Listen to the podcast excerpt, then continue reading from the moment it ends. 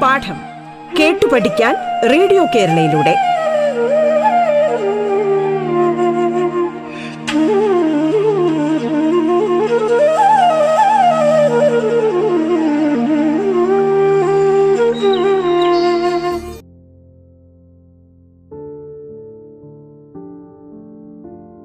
എല്ലാവർക്കും നമസ്കാരം. എന്റെ പേര് അശ്വതി രവീന്ദ്രൻ. പാഠത്തിന്റെ മറ്റൊരു അധ്യായത്തിലേക്ക് ഏവർക്കും സ്വാഗതം. കഴിഞ്ഞ ക്ലാസ്സിൽ നാം ചർച്ച ചെയ്തത് ഒൻപതാം തരത്തിലെ കേരള പാഠാവലിയിലെ കളിപ്പാവകൾ എന്ന പാഠഭാഗമാണ്. ഇന്ന് ആ അധ്യായത്തിലെ ബാക്കി ഭാഗമാണ് നാം ചർച്ച ചെയ്യുന്നത്. കഴിഞ്ഞ ക്ലാസ്സിൽ നാം കളിപ്പാവകൾ എന്ന പാഠത്തിലെ മൊയമ്മദ് അലിക്കാക്ക എന്ന കഥാപാത്രത്തിന്റെ അവസ്ഥ എന്താണെന്നാണ് കണ്ടത്. അതുപോലെ തന്നെ പ്രകൃതിയുമായി എങ്ങനെയാണ് ആ പാഠഭാഗം അല്ലെങ്കിൽ ദൈവത്തിന്റെ കണ്ണ് എന്ന നോവലിൽ നിന്ന് എടുത്തിട്ടുള്ള ഭാഗമാണ് കളിപ്പാവകൾ എന്ന അധ്യായം. അതിൽ എത്രത്തോളം പ്രകൃതിയുടെ ഘടകങ്ങൾ ചേർന്നിരിക്കുന്നു എന്ന് നാം കണ്ടിരുന്നു. ഇന്ന് നാം കാണുന്നത് അയമ്മദിന്റെ നിഷ്കളങ്കമായ ബാല്യത്തിനു മുന്നിൽ മൊയ്മദാലിക്കാക്കയോട് മറ്റുള്ളവർ ചെയ്യുന്ന ക്രൂരതയാണ്. അതെങ്ങനെയാണ് പാഠഭാഗത്ത് ചിത്രീകരിച്ചിരിക്കുന്നതെന്ന് നമുക്ക് നോക്കാം. കോയസ കോയസ അട്ടം പൊട്ടിക്കുന്ന വിളി. വല്യക്ക വല്യക്ക ഞാൻ തിരിഞ്ഞു നോക്കി. മറിയമ്മായിയും ഉമ്മയുമാണ് ഒച്ച കൂട്ടുന്നത്. മൂത്താപ്പ അകത്തായിരിക്കും. അപ്പോളാണ് മൊയമദാലിക്കയെ കാണുന്നത്. ഇക്കാക്ക ചങ്ങല പൊട്ടിച്ചിരിക്കുന്നു. ഇക്കാക്കയുടെ കാലിൽ ചങ്ങല തുണ്ടുകൾ വേച്ചു വേച്ചു നടക്കുന്ന ഇക്കാക്കയുടെ മുഖം എന്റെ നേർക്ക്. പടച്ചോനെ ഇക്കാക്ക മുൻഭാഗം മറച്ച ചാക്കുകണ്ടം കീറിക്കളഞ്ഞിരിക്കുന്നു. അടിവെച്ച് അടിവെച്ചു കൈ ചുരുട്ടി ഇക്കാക്ക വരുന്നു. ജാക്കരാം ജാക്കരാം പിന്നെ ചെമ്പോത്തിന്റെ കൂക്ക്. മൂത്താപ്പ എവിടെ നിന്നാണ് മുളങ്കൂട്ടത്തിലേക്ക് ഓടി വന്നത് കയ്യിൽ നിറയെ മുള്ളും ഇലകളുമുള്ള ഇല്ലിക്കോൽ. വിറയ്ക്കുന്നു. നെട്ടോട്ടം മുറ്റത്തേക്ക് പാഞ്ഞു വന്നു മുഫ്താപ്പ അടി. മൊഹമ്മദ് അലിക്കാക്കയെ മൂത്താപ്പ ഇടത്തും വലത്തും ആഞ്ഞടിക്കുകയായിരുന്നു. മൂത്താപ്പ കിതയ്ക്കുന്നുണ്ട്. കടക്കട നെടുമ്പുരയിലേക്ക് മൂത്താപ്പ. അടി കൊണ്ടിട്ടും പതറാതെ ഇക്കാക്ക നിന്നു. കണ്ണിൽ തീയുമായി. മൂത്താപ്പയുടെ കഴുത്തു പിടിക്കാൻ ഇക്കാക്ക കൈ നീട്ടുന്നു. റബ്ബേ അമ്മായി. ഇപ്പോൾ മൂത്താപ്പയുടെ കഴുത്തു പിടിക്കും മൊഹമ്മദ് ഞാൻ കണ്ണു ചിമ്മി. എനിക്കിത് കാണണ്ട. ഏതോ ഒരു മൃഗത്തിന്റെ പരുക്കൻ ശബ്ദമാണ് ശരീരത്തിൽ അടി വീഴുമ്പോൾ ഇക്കാക്ക പുറപ്പെടുവിക്കുന്നത്. മൂത്താപ്പയ്ക്ക് തടി ഓർമ്മയില്ല. ഉശിരു കൂടി. ഇക്കാക്കയുടെ തലമുടി പിടിച്ചു വലിച്ചു മൂത്താപ്പ. ഇക്കാക്ക വീണുപോയി. അടിയോടടി. നിലത്തു കിടന്നുരുളുന്ന ഇക്കാക്കയുടെ ശരീരത്തിൽ ചോരപ്പാടുകൾ. ഇടി മറിയം ചങ്ങലയെടുക്ക് അമ്മായി നെടുമ്പുരയിലേക്ക് ഓടി ഇവിടെ നാം കാണുന്നത് അയമ്മതിന് സഹിക്കാൻ പറ്റാത്ത സന്ദർഭമാണ്. അല്ലെ? അയമ്മദ് അത്രത്തോളം സ്നേഹിക്കുന്ന വ്യക്തിയാണ് മൊഹമ്മദ് അലിക്കാക്ക അയമ്മദ് എന്ന കൊച്ചുകുട്ടിക്ക് സഹിക്കാവുന്നതിലപ്പുറമാണ് ഈ രംഗങ്ങൾ. അതുകൊണ്ട് തന്നെയാണ് അയമ്മദിന് കണ്ണു അത്രമേൽ സഹിക്കാൻ പറ്റാത്തത് കൊണ്ടാണ് എന്ത്? അയമദ് കണ്ണുപൊത്തുന്നു എന്ന് നാം കണ്ടത്. കരുതലും സ്നേഹവുമുള്ള കഥാപാത്രമാണ് അയമദ് അത്തരത്തിൽ ചേർത്ത് വായിക്കേണ്ട മറ്റുള്ളവരുടെ സ്വഭാവം കൂടി ഇവിടെ തെളിയുന്നുണ്ട്. മുതിർന്നവർക്കില്ലാത്ത സഹാനുഭൂതി ഒരു കുഞ്ഞിന്റെ മനസ്സിൽ എത്രത്തോളം ഉണ്ടെന്നു കൂടി നമുക്കിവിടെ കാണാൻ സാധിക്കും. മാത്രമല്ല മൃഗീയമായ പീഠാനുഭവങ്ങളിലൂടെ മറ്റും കടന്നു പോകേണ്ട അല്ലെങ്കിൽ ഒരുപാട് പീഡനങ്ങൾ ഏൽക്കേണ്ടി വന്ന വ്യക്തിയാണ് മൊഹമ്മദ് അലി കാക്ക എന്നുകൂടി നാം ഇവിടെ കാണുന്നുണ്ട്. മറ്റൊരു ഭാഗം പാഠഭാഗത്ത് നമുക്ക് നോക്കാം. ഉമ്മ വന്ന് എന്റെ മുഖം തടവി. എനിക്ക് വിറയ്ക്കുന്നുണ്ടായിരുന്നു. തൂക്കിപ്പിടിച്ച ചങ്ങല മൂത്താപ്പയുടെ കയ്യിലേക്ക് എറിഞ്ഞുകൊടുത്തു മറിയമ്മായി. ഇക്കാക്കയെ ചങ്ങല കൊണ്ടടിച്ചപ്പോൾ അമ്മായി പറഞ്ഞു മനസ്സ് കുട്ടിയെന്ന് വിചാരിക്ക് കോയസ മനസ്സ് കുട്ടിയാ മൂത്താപ്പ പറഞ്ഞു. ഇതൊന്നും ഓന്റെ ശക്തിയല്ല മനസ്സിന്റെ ശക്തിയല്ല ഭൂതത്തിന്റെ ശക്തിയാണ്. മൂന്ന് മൂർത്തികളാ ഓന്റെ മേത്ത്. അനക്കറിയൂലേ? അമ്മായി മിണ്ടിയില്ല. സ്നേഹിക്കാനും കരുതാനും സ്വന്തമെന്ന് പറയാനും ലോകത്ത് ആരുമില്ലാത്ത വ്യക്തിത്വമാണ് മൊയ്ബനാലി കാക്കയുടേത് അന്ധവിശ്വാസങ്ങളിൽ ബന്ധിതമായ മനസ്സുകൾ ചുറ്റുമുള്ളപ്പോൾ അലി കാക്ക അനുഭവിക്കേണ്ടി വന്ന പീഡനങ്ങൾക്ക് പരിധിയില്ലാതായി മാറുകയാണ് ഇവിടെ ഒരു മനുഷ്യന്റെ ഏറ്റവും ദയനീയമായ അവസ്ഥകൾ എന്ന നിലയിലുള്ള പ്രയോഗങ്ങളും നമുക്ക് പാഠഭാഗത്ത് ധാരാളം കാണാൻ സാധിക്കും. ഇനി വരുന്ന തൊട്ടടുത്ത് വരുന്ന പാഠഭാഗത്തൊക്കെ ഓലമടൽ വലിച്ചുകൊണ്ടു പോകും പോലെ എന്നൊരു പ്രയോഗമുണ്ട്.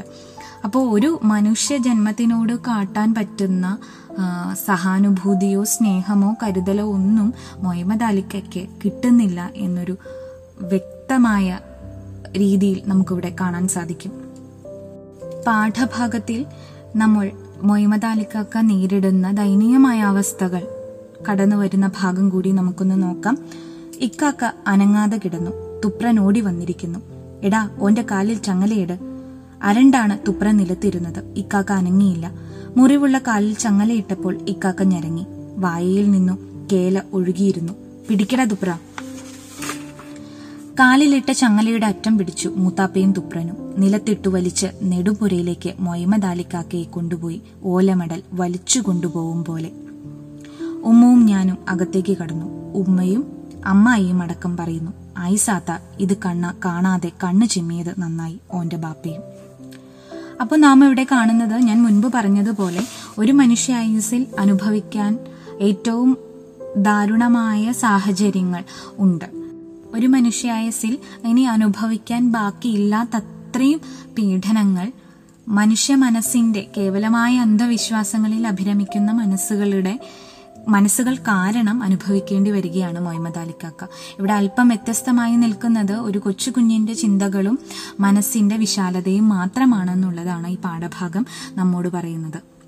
മൊയ്മദ് അലിക്കാക്ക എന്ന ഒരു കഥാപാത്രത്തിലൂടെ നമ്മുടെ സമൂഹത്തിലേക്ക് ഒരു കണ്ണാടി തിരിച്ചു വച്ചിരിക്കുകയാണ് കഥാകൃത്ത് അല്ലെങ്കിൽ നോവലിസ്റ്റ്. എന്തുകൊണ്ടാണ്? നമ്മുടെ സമൂഹത്തിൽ സമാന്തരമായ അനുഭവങ്ങളിലൂടെ കടന്നു പോകുന്ന വ്യക്തികൾ ഒരുപാടുണ്ടാകാം. മനോനില തകരാറിലായവരോട് ഇത്തരത്തിലാണോ ശരിക്കും നാം പ്രതികരിക്കേണ്ടത്? എന്നൊരു ചോദ്യം കൂടി നോവലിസ്റ്റ് നമുക്ക് മുന്നിൽ വയ്ക്കുന്നുണ്ട്.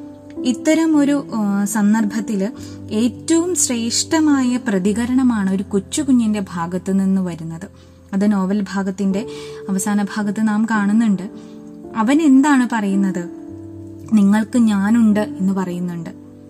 മുതിർന്നവർക്കില്ലാത്ത ഒരു വിവേകം ആ കൊച്ചു കുഞ്ഞിന്റെ മനസ്സിൽ നമുക്ക് കാണാൻ സാധിക്കുന്നുണ്ട്. അഴിമതിന്റെ ഇത്തരം പ്രതികരണങ്ങൾ മൊയ്മദ് അലിക്കാക്കയുടെ മനസ്സിൽ സ്നേഹത്തിന്റെ വെളിച്ചം നൽകിയിട്ടുണ്ടാകുമെന്ന് നമുക്ക് വിശ്വസിക്കാൻ സാധിക്കും. കാരണം എങ്ങു നിന്നും സ്നേഹം കിട്ടാതെ പരിഗണനയോ മനുഷ്യനാണെന്ന മാനുഷിക പരിഗണനകൾ ഒന്നും കിട്ടാതെ മനുഷ്യനാണെന്ന പരിഗണന പോലും കിട്ടാതെ ഇപ്പോൾ മുന്നോട്ടു പോകുന്ന വ്യക്തിത്വമാണ് മൊയ്മദ് അലിക്കാക്കയുടേത് പക്ഷേ അയമദിന് ശുഭാപ്തി വിശ്വാസമുണ്ട് മൊഹമ്മദ് അലിക്കാക്കയുടെ രോഗം ഭേദമാക്കാൻ സാധിക്കുമെന്ന കൊച്ചുകുഞ്ഞിന് വിശ്വാസമുണ്ട്. എങ്ങനെ ഭേദമാക്കാൻ സാധിക്കുമെന്നാണ് വിശ്വാസം? അത് നമുക്ക് പാഠഭാഗത്ത് ഒന്ന് നോക്കാം. മൊഹമ്മദ് അലിക്കാക്ക നിങ്ങൾക്ക് ഞാനുണ്ട്. ഞാൻ വലുതായി നിങ്ങളെ സൂക്കേട് മാറ്റിച്ചു. മൂത്താപ്പ അകത്തേക്ക് വന്നപ്പോൾ ഇലയനക്കമില്ല. എല്ലാവരുടെയും മുഖം കനത്ത് അമ്മായി വിങ്ങിപ്പൊട്ടുന്നു. മറിയം ഓനെ പിന്നെ എങ്ങനെ ചങ്ങലക്കിടും?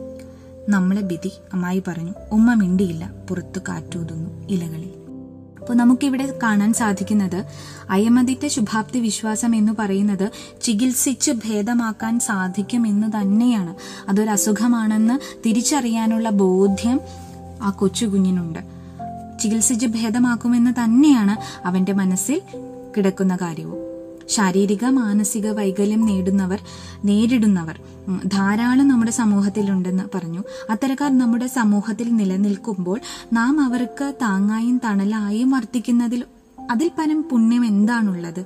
നിങ്ങളാൽ കഴിയുന്ന ഉപകാരങ്ങൾ അത്തരക്കാർക്കായി ചെയ്യുക. അത്തരക്കാർക്ക് സഹതാപങ്ങൾക്കപ്പുറം അവർക്കതാണ് ആവശ്യമെന്ന തിരിച്ചറിവ് നമുക്കുണ്ടാകേണ്ടതുണ്ട്. മറ്റുള്ളവർ നിശ്ചയിക്കുന്ന വിധിക്കനുസരിച്ച് ചലിക്കുന്ന മനുഷ്യരെ ആണ് അത്തരത്തിൽ ഈ നോവൽ ഭാഗത്ത് നാം കാണുന്നത്. അന്ധവിശ്വാസത്തിലും അനാചാരത്തിലും മുങ്ങിപ്പോയ യാഥാസ്ഥിതിക മനസ്സുകളെയാണ് നാം ഇവിടെ കാണുന്നത്. നോവലിൽ ഇവിടെ ഇത്രയും എല്ലാം ചർച്ച ചെയ്യുമ്പോഴും നമ്മുടെ സമൂഹത്തിന് നേരെയാണ് ഇതിനൊക്കെ ഉള്ള ഉത്തരം നോവലിസ്റ്റ് തേടുന്നത്. സമൂഹത്തിൽ നിന്നാണ് തേടേണ്ടത്. കാരണം ഇത്തരത്തിൽ ഒരു കഥാപാത്രത്തിലൂടെ സമൂഹത്തിൽ നിലനിൽക്കുന്ന പ്രശ്നങ്ങളിലേക്ക് കൂടി വിരൽ ചൂണ്ടുന്നുണ്ട്. കുട്ടികളുടെ മാനസിക തലങ്ങൾ കൂടി ഈ നോവലിൽ നോവലിസ്റ്റ് കൃത്യമായി ആവിഷ്കരിച്ചിരിക്കുന്നു. ഒരു കുട്ടിയിലൂടെ സമൂഹത്തിന്റെ കാഴ്ചപ്പാടുകൾ എത്തരത്തിലായിരിക്കണമെന്നാണ് നോവലിസ്റ്റ് നമുക്ക് മുന്നിൽ പറഞ്ഞു വെക്കുന്നത്. ഏതൊക്കെ എന്തൊക്കെ മാറ്റങ്ങളാണ് അല്ലെങ്കിൽ ഏതൊക്കെ മാറ്റങ്ങളാണ് സമൂഹത്തിൽ വരുത്തേണ്ടത് എന്ന് കൂടി നോവലിസ്റ്റ് ഇവിടെ ചൂണ്ടിക്കാട്ടുന്നുണ്ട്. ദൈവത്തിന്റെ കണ്ണ് എന്ന നോവൽ ഭാഗം നിങ്ങൾക്ക് വായിക്കാൻ സാധിക്കുമെങ്കിൽ എത്രയും ആ, സന്തോഷത്തോടെ അത് വായിക്കേണ്ടതുണ്ട്. കാരണം നല്ല അനുഭവമാണ്. അത്തരത്തിലുള്ള നോവലുകൾ നമുക്ക് വായന നല്ലൊരു വായനാനുഭവം തരുന്ന നോവലാണ്. അപ്പോൾ തീർച്ചയായും വായിക്കാൻ ശ്രമിക്കുക. ഇന്നത്തെ പാഠഭാഗവുമായി ബന്ധപ്പെട്ട് നമുക്ക് ഒരു പ്രവർത്തനം ചെയ്യാം. കഴിഞ്ഞ ക്ലാസ്സിൽ നാം ചെയ്ത പ്രവർത്തനങ്ങളൊക്കെയും നിങ്ങൾ പൂർത്തീകരിച്ചിട്ടുണ്ടാകും എന്ന് ഞാൻ വിശ്വസിക്കുന്നു. മൊയ്മദാലിക്കാക്ക കാക്ക എന്ന കഥാപാത്രമാണല്ലേ നാം ഈ പാഠഭാഗത്ത് കണ്ടത്. അപ്പോൾ അത് മനോനില തെറ്റിയ കഥാപാത്രമാണ്. ഇത്തരത്തിൽ മനോനില തകരാറിലായവരോടുള്ള സമൂഹത്തിന്റെ കാഴ്ചപ്പാടിനെ മുൻനിർത്തി അത്തരക്കാർ സമൂഹത്തിൽ അനുഭവിക്കുന്ന ബുദ്ധിമുട്ടുകളും ദുരിതങ്ങളും ഉൾക്കൊള്ളിച്ചുകൊണ്ട് അവർക്കായി ചെയ്യേണ്ട കാര്യങ്ങളും ഉൾപ്പെടുത്തി ഒരു പ്രഭാഷണം തയ്യാറാക്കുക. അത്തരക്കാര് ആ, മനോനില തകരാറിലായ അല്ലെങ്കിൽ വളരെയധികം ബുദ്ധിമുട്ട് അനുഭവിക്കുന്നവർ നമ്മുടെ സമൂഹത്തിലുണ്ട്. അപ്പോൾ അത്തരക്കാർക്ക് എങ്ങനെയാണ് എന്തൊക്കെ മാറ്റങ്ങളാണ് സമൂഹത്തിൽ കൊണ്ടുവരേണ്ടത്? നിങ്ങളുടെ കാഴ്ചപ്പാട് കൂട്ടിച്ചേർത്താണ് ആ പ്രവർത്തനം ചെയ്യേണ്ടത്. പ്രഭാഷണം തയ്യാറാക്കുമ്പോൾ അതിന്റെ എന്താണ് പ്രഭാഷണത്തിന്റെ ഒരു രൂപമുണ്ട് അല്ലെ? ആ രൂപം കൃത്യമായി പാലിച്ചുകൊണ്ടാണ് ചെയ്യേണ്ടത് ആ പ്രവർത്തനം ചെയ്യേണ്ടത്.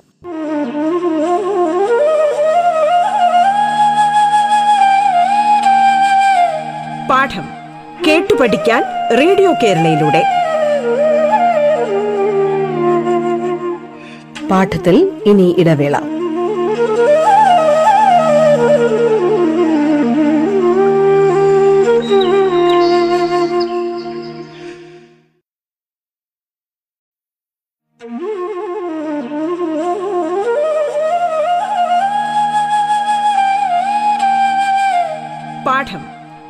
പഠിക്കാൻ റേഡിയോ കേരളയിലൂടെ.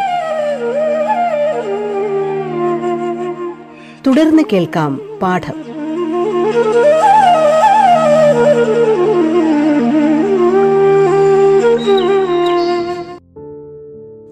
കളിപ്പാവകൾ എന്ന പാഠഭാഗത്തിന്റെ അവസാന ഭാഗമാണ് നാം ഇന്ന് ചർച്ച ചെയ്തത്. ഇനി നമുക്ക് ഈ പാഠവുമായി ബന്ധപ്പെട്ട കുറച്ച് ചോദ്യങ്ങൾ പരിചയപ്പെടേണ്ടതുണ്ട്.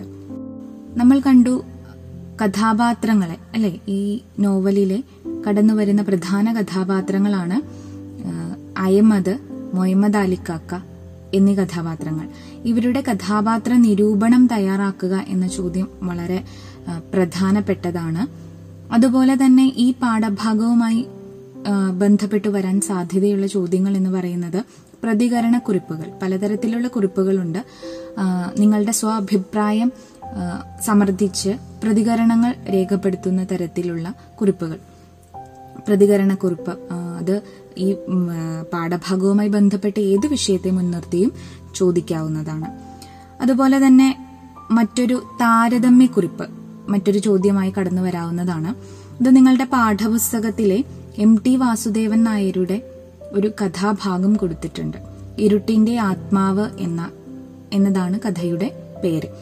ഈ കഥാഭാഗവും നമ്മുടെ പാഠഭാഗവും തമ്മിൽ താരതമ്യം ചെയ്ത് അതിന്റെ ആഖ്യാന രീതിയും അവതരണ രീതിയും കഥാപാത്ര ആ, കഥാപാത്രങ്ങളുടെ സ്വഭാവവും എല്ലാം ചർച്ച ചെയ്യുന്ന രീതിയിലുള്ള ചോദ്യങ്ങൾ കടന്നു വരാറുണ്ട്. അപ്പോൾ ഇരുട്ടിന്റെ ആത്മാവ് എന്ന ഭാഗം നമ്മൾ എടുക്കുമ്പോൾ നമുക്കതൊന്ന് പാഠപുസ്തകത്തിലൊന്ന് വായിക്കാം.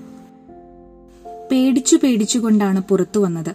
വാതുക്കൽ നിന്ന് ആദ്യം തളത്തിലേക്ക് നോക്കി. അച്യുതൻ നായർ നല്ല ഉറക്കമാണ്. ഒരു നിമിഷം സംശയിച്ചു നിന്നു. അയാൾ കൂർക്കം വലിക്കുമ്പോൾ കഴുത്തിൽ ഉരുണ്ടു കളിക്കുന്ന മുഴ കാണാൻ നല്ല രസമുണ്ട്. അരയിൽ തിരുകി വെച്ച പഴുക്കടയ്ക്ക അഴിഞ്ഞു വീറ വീഴാറായിരിക്കുന്നു. രോമം നിറഞ്ഞ ആ വലിയ കൈത്തണ്ടയും അറപ്പു തോന്നുന്ന തടിച്ച വിരലുകളും കണ്ടപ്പോൾ ആദ്യം ഒരരിശമാണ് തോന്നിയത്. ആ കൈകൊണ്ടല്ലേ ഇന്നലെ സന്ധ്യയ്ക്ക് ഇന്നലെയാണോ? അതോ കുറെ ദിവസം മുമ്പോ? വേലായുധൻ കഴുത്തു തടവി. വേദന ഇപ്പോഴും ബാക്കി നിൽപ്പുണ്ട്. ഒരു ദിവസം ആരും അറിയാതെ ആ കൈ വെട്ടിക്കളയണം. വലിയൊരു മടവാക്കത്തി നേരത്തെ കൊണ്ടുവന്ന് സൂക്ഷിക്കണം. എന്നിട്ട് രോമം നിറഞ്ഞ പരുക്കൻ കൈ നിലത്തു പരത്തി വെച്ചു കിടക്കുമ്പോൾ പതുങ്ങി ചെന്ന ഒറ്റവെട്ട്. അയാൾക്ക് അങ്ങനെ വേണം. അല്ലെങ്കിൽ ഇങ്ങനെ മനുഷ്യനെ ദ്രോഹിക്കണോ? ഇന്നലെ ഇന്നലെയാണോ? കുറേ ദിവസങ്ങൾക്ക് മുമ്പോ? പടിഞ്ഞാറെ ഇറയത്ത് കുളിപ്പിക്കാൻ അവനെ കൊണ്ടുവന്നിരുത്തി. കുറച്ചു കാലമായി അച്യുതൻ നായരാണ് കുളിപ്പിക്കുന്നത്. അത് വേലായുധന് ഇഷ്ടമാവുന്നില്ല. മറ്റൊരാൾ കുളിപ്പിക്കാൻ അവനൊരു കുട്ടിയാണോ? വലുതായിരിക്കുന്നു. വളരെ വലുതായിരിക്കുന്നു. ഗോപിയുടെ അത്ര വലുപ്പമുള്ള കാലത്ത് പുഴയിൽ കുരുതിപ്പറമ്പിനടുത്ത കടവിലിറങ്ങി കുളിച്ചിട്ടുണ്ട്. അമ്മയാണ് കുളിപ്പിക്കുക. ഇപ്പോൾ അവൻ വലിയ ഒരാളാണ് മുത്തശ്ശി പറയാറുണ്ട് പത്തിരുപത്തൊന്ന് വയസ്സായ ഒരാണാ ഒരുത്തനാണേ. സുഹൃതക്ഷയം സുഹൃതക്ഷയം വേലായുധൻ അറിയാം. അത് തന്നെ പറ്റിയാണെന്ന്. എന്നിട്ടും അച്യുതൻ നായർ കുളിപ്പിക്കാൻ പിടിച്ചുകൊണ്ടുപോകുന്നു. വലിയ മൂന്ന് കുട്ടകങ്ങളിൽ നിറയെ വെള്ളം ഒഴിച്ചു വെച്ചിരിക്കും. വക്കുപൊട്ടിയ ചെറിയ പിച്ചള ചെമ്പുകൊണ്ട് തലയിൽ ഇങ്ങനെ വെള്ളം കോരി ഒഴിക്കുക. വെള്ളം നിറച്ച കുട്ടകത്തിനടുത്ത് പലകയിൽ പിടിച്ചിരുത്തി. അച്യുതൻ നായർ പാത്രമെടുക്കാൻ പോയപ്പോൾ വേലായുധന് ഒരു യുക്തി തോന്നി. പടിഞ്ഞാറ ഇറയത്തിലൂടെ ഒരു ചെറിയ പുഴ ഒഴുകുന്നുണ്ടെങ്കിൽ എങ്ങനെയായിരിക്കും? പായ കെട്ടിയ വലിയ വഞ്ചികളും മീൻ പിടിക്കുന്ന കൊച്ചു തോണികളും പോകാൻ തുടങ്ങും. അവൻ കിടക്കാറുള്ള മുറിയുടെ കിളിവാതിലിൽ നിന്ന് എല്ലാം കാണാം. ഇടവപ്പാതി വരുമ്പോൾ നരിമീൻ പുളയ്ക്കുന്നതും വേണമെങ്കിൽ ചൂണ്ടയിടുകയും ആവാം കിളിവാതിലിലൂടെ തന്നെ. മതിലിനരികിൽ വെട്ടിയ ചാലിലൂടെ മൂന്ന് കുട്ടകങ്ങളിലെയും വെള്ളം ചരിച്ചു കളഞ്ഞു. മണ്ണു പുരണ്ട ചുവന്ന വെള്ളം ഒഴുകി പോകുന്നത് നോക്കി നിൽക്കുമ്പോൾ അച്യുതൻ നായർ വിളിച്ചു വേലായുധ വിളിയായിരുന്നില്ല. ഒരലർച്ച. ഭയത്തോടെയാണ് അയാളുടെ മുഖത്ത് നോക്കിയത്. അഹമ്മദി കാട്ടേ ഒന്നും മിണ്ടിയില്ല. കണ്ണുകളിൽ നിന്ന് തീ പറക്കുന്നുണ്ടെന്ന് തോന്നി. അയാളുടെ തല മൂടിക്കളയാമെന്ന് വെച്ച് ഒഴിഞ്ഞ കുട്ടകം പൊക്കിയെടുക്കുമ്പോഴാണ് ഒരടി വീണത്. എന്നെ തല്ലല്ലേ എന്നെ തല്ലല്ലേ. ഉച്ചത്തിൽ കരഞ്ഞുപോയി. കോലായുടെ വക്കിൽ മുത്തശ്ശി എത്തി. പിറകെ വലിയമ്മയും ഗോപിയും. മുത്തശ്ശി പുതച്ച തോർത്തിന്റെ തുമ്പുകൊണ്ട് കണ്ണു തുടച്ചു പറഞ്ഞു ദൈവദോഷമുണ്ട് അച്യുതാ. സ്വബുദ്ധി ഇല്ലാഞ്ഞിട്ടല്ലേ? കാട്ടേ പണി കണ്ടോ കാളിയമ്മേ? വലിയമ്മ മുറുമുറുത്തു അടിയിലും മീതെ ഒരടിയില്ല. അതൊക്കെ അഹമ്മതി കൊണ്ടാ. മുഹമ്മദ് മുത്തശ്ശി ഒരിക്കൽ കൂടി കണ്ണു തുടച്ച് സാധാരണ പറയാറുള്ളതുപോലെ പിറുപിറുത്തു സുഹൃതക്ഷയം സുഹൃതക്ഷയം ഇതാണ് എം ടി വാസുദേവൻ നായരുടെ ഇരുട്ടിന്റെ ആത്മാവ് എന്ന കഥയിൽ നിന്ന് എടുത്തിട്ടുള്ള കുറച്ച് ഭാഗം. അപ്പോൾ നമ്മുടെ കളിപ്പാവകൾ എന്ന പാഠഭാഗത്തിലെ മൊഹമ്മദ് കഥാപാത്രവുമായി ചേർത്ത് വയ്ക്കുമ്പോൾ ഒരുപാട് സാദൃശ്യമുള്ള കഥാപാത്രമാണ് ആര്? അച്ചു വേലായുധന്റേത് അല്ലെ? മനസ്സിന്റെ സമനില തെറ്റിയ ആളാണ്. അവരുടെ ഒരു ചിന്താരീതികൾ അല്ലെങ്കിൽ അവരുടെ പ്രവൃത്തി എന്ന് പറയുന്നത് വ്യത്യസ്തമാണ്. അത് മുതിർന്നവർ മനസ്സിലാക്കുന്നില്ല എന്നൊരു കാര്യം നമുക്കിവിടെ തുറന്നു കാണാൻ സാധിക്കുന്നുണ്ട്. അവിടെ അഹമ്മദിന്റെ വല്യപ്പ മൊഹമ്മദ് അലിക്കാക്കയെ ഉപദ്രവിക്കുന്നത് കാണുമ്പോൾ ഇവിടെ അച്യുതൻ നായരാണ് ഉപദ്രവിക്ക വേലായുധനെ ഉപദ്രവിക്കുന്നത് നാം കാണുന്നുണ്ട്. പരസ്പരം നിസ്സഹായരായ വീട്ടിലെ സ്ത്രീ ശബ്ദങ്ങളെ നമ്മൾ കാണുന്നുണ്ട് അല്ലെ? അവർ പറയുന്നുണ്ട് കുറച്ചും കൂടെ സഹാനുഭൂതി അവർ കാട്ടുന്നുണ്ട്. മനുഷ്യക്കുട്ടിയല്ലേ എന്ന് രണ്ടിടത്തും ചോദിക്കുന്നത് നാം കാണുന്നുണ്ട്. കഥാസന്ദർഭങ്ങൾ ഏകദേശം ഒരുപോലെയാണ്. അതുപോലെ തന്നെ വളരെ തന്മയത്വത്തോടു കൂടിയാണ് ഇതിന്റെ അവതരണ രീതിയും ഭാഷയും വന്നിരിക്കുന്നത്. ഇത്തരത്തിൽ കൂടുതൽ കാര്യങ്ങൾ കണ്ടെത്തി നിങ്ങൾക്കൊരു താരതമ്യക്കുറിപ്പ് തയ്യാറാക്കാൻ സാധിക്കും. അതുപോലെ തന്നെ മറ്റൊരു നിങ്ങളുടെ അഭിപ്രായം ക്രോഡീകരിക്കുന്ന രീതിയിൽ മറ്റൊരു ചോദ്യമായി നമുക്ക് മുന്നിൽ വരാവുന്നത്. മനസ്സിന്റെ സമനില തെറ്റിയ അല്ലെങ്കിൽ മനസ്സിന്റെ മനസ്സിനെ കുറിച്ച് ചഞ്ച ചഞ്ചലിപ്പുള്ള ആളുകളുടെ ആളുകൾ സമൂഹത്തിലുണ്ട്. പലതരത്തിലുള്ള ആളുകളുണ്ട്. അവരോട് സമൂഹത്തിന്റെ മനോഭാവം എന്ന് പറയുന്നത് നല്ല രീതിയിലാണോ? എന്താണ് നിങ്ങളുടെ കാഴ്ചപ്പാട്? ആ കാഴ്ചപ്പാടിനെ മുൻനിർത്തി ഒരു പ്രഭാഷണം തയ്യാറാക്കുക. അല്ലെങ്കിൽ അത്തരക്കാരുടെ ദുഃഖങ്ങളും ദുരിതങ്ങളും ചേർത്തു വെക്കുന്ന ഒരു എഡിറ്റോറിയൽ മുഖപ്രസംഗം തയ്യാറാക്കുക. അത്തരത്തിലുള്ള ചോദ്യങ്ങളും ഉണ്ടാകും. അപ്പൊ ഏത് രീതിയിൽ വേണമെങ്കിലും ചോദ്യങ്ങൾ വരാം. നിങ്ങൾ പാഠഭാഗം നന്നായി വായിക്കുക. ഭാവാത്മകമായി തന്നെ വായിക്കാൻ ശ്രമിക്കുക. അപ്പോൾ അത്തരത്തിൽ പാഠഭാഗവുമായി അടുത്ത് നിൽക്കുമ്പോൾ നമുക്ക് കൂടുതൽ കാര്യങ്ങൾ നല്ല രീതിയിൽ ചോദ്യങ്ങളെ സമീപിക്കാൻ സാധിക്കും. അപ്പോൾ ഈ പാഠഭാഗം ഇന്നത്തെ ക്ലാസ്സോടുകൂടി അവസാനിക്കുകയാണ്. എല്ലാവർക്കും മനസ്സിലായിട്ടുണ്ടാകും എന്ന് വിശ്വസിക്കുന്നു. പാഠഭാഗത്തിന്റെ പ്രവർത്തനങ്ങളെല്ലാം എല്ലാവരും ചെയ്യാൻ ശ്രമിക്കുക. കൃത്യമായി പൂർത്തിയാക്കുക.